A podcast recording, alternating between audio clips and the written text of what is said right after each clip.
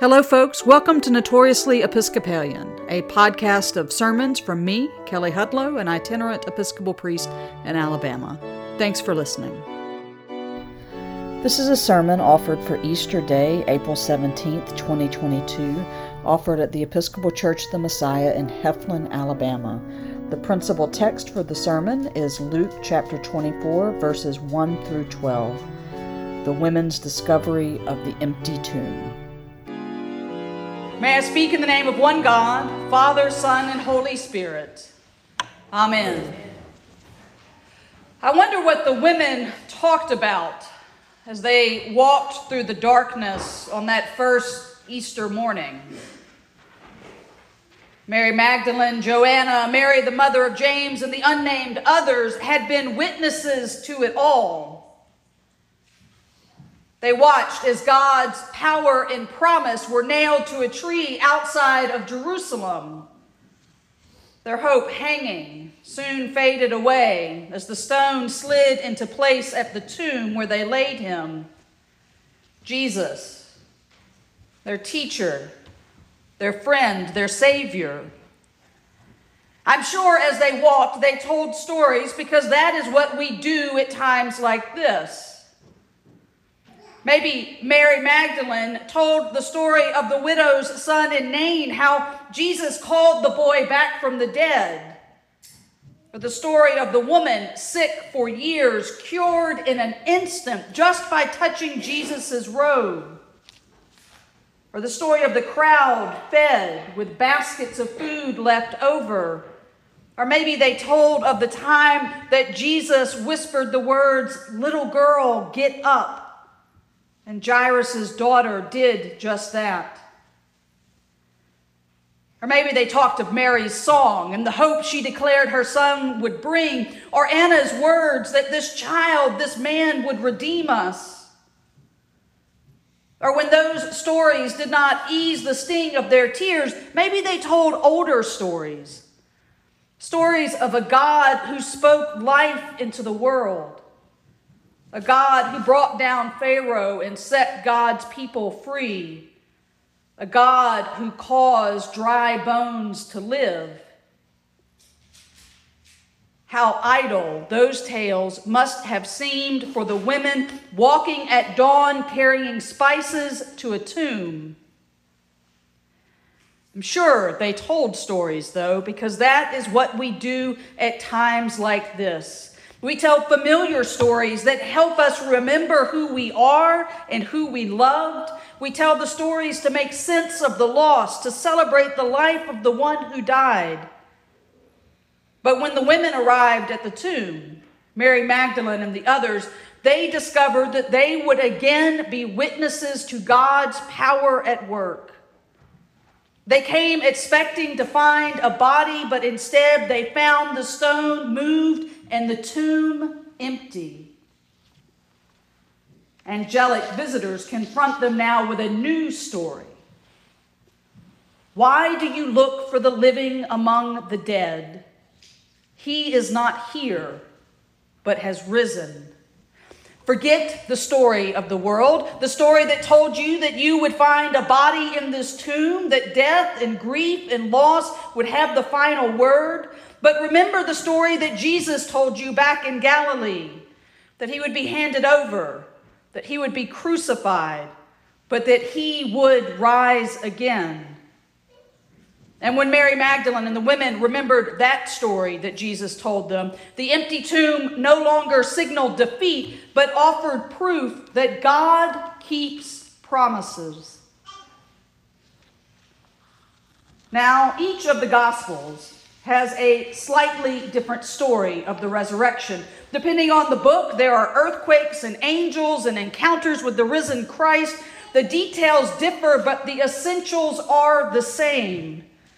The tomb is empty, and the women are the first witnesses to the resurrection. Now, scholars point out that women were not logical choices as witnesses, writing this as if there is something logical about the resurrection.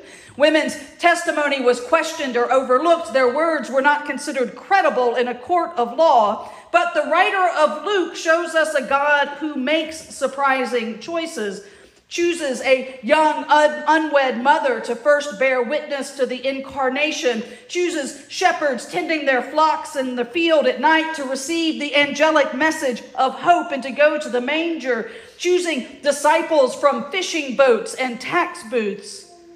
A God that offers healing and miracles not for the powerful, but for the ordinary.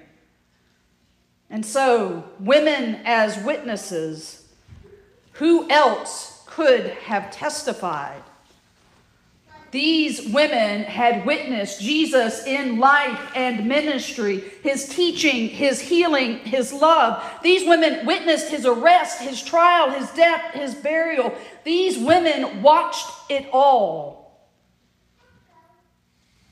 In a way, it's women's work to bring life into the world, to tend to the messiness and terror of birth that brings forth joy and life. But it's also women's work in a way to tend to life leaving the world, to tend to the messiness and fear of death, which cast long shadows of grief.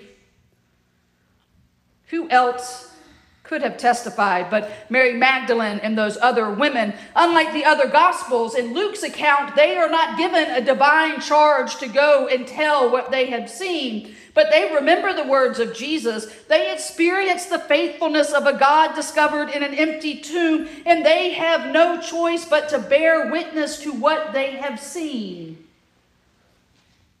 So I wonder what stories they told on the road back to the disciples now that they had witnessed the power of God to make bones live again, the same power that created the world, that saved God's people. Maybe they told those same stories of healing and feeding, no longer in sadness, but seeing the foundations of the resurrection that they now testify to. And so, of course, when their joy and excitement encounters the grief and fear of the disciples, their story is dismissed as an idle tale, thought to be words of false hope, often found in grief, words of foolishness of women. But yet, Peter cannot resist the words of witness. The power of the story of the resurrection was too much to be dismissed. So he ran to the tomb, and I wonder what stories raced through his mind. Did he recall the story of Jesus calling him from his boat? Did he remember the waves being calmed on the sea? Did he remember Jesus' eyes watching him as he denied him? And then Peter finds the empty tomb, and he is amazed. The women's idle tale proven true. I wonder what stories you told on your way here. Did you tell stories of Easters from years past? Did you remember loved ones that are here no longer? Were you excited to see old friends or new faces in church this morning? Or maybe your story was a week filled with busyness without a moment to catch your breath, or a week of anxiety or grief or loss? How will your stories change now that you remember that your sin, your failure, your brokenness is not the final word? That God creates, God loves, and God saves. We have gathered here this morning with beautiful music and prayers, not to be amazed, but to remember that the living are not found among the dead. The tomb is empty, that Christ is risen. We have gathered here to bear witness again to the saving grace of the resurrection. And as witnesses, we must testify. We must tell again the idle tale of the empty tomb.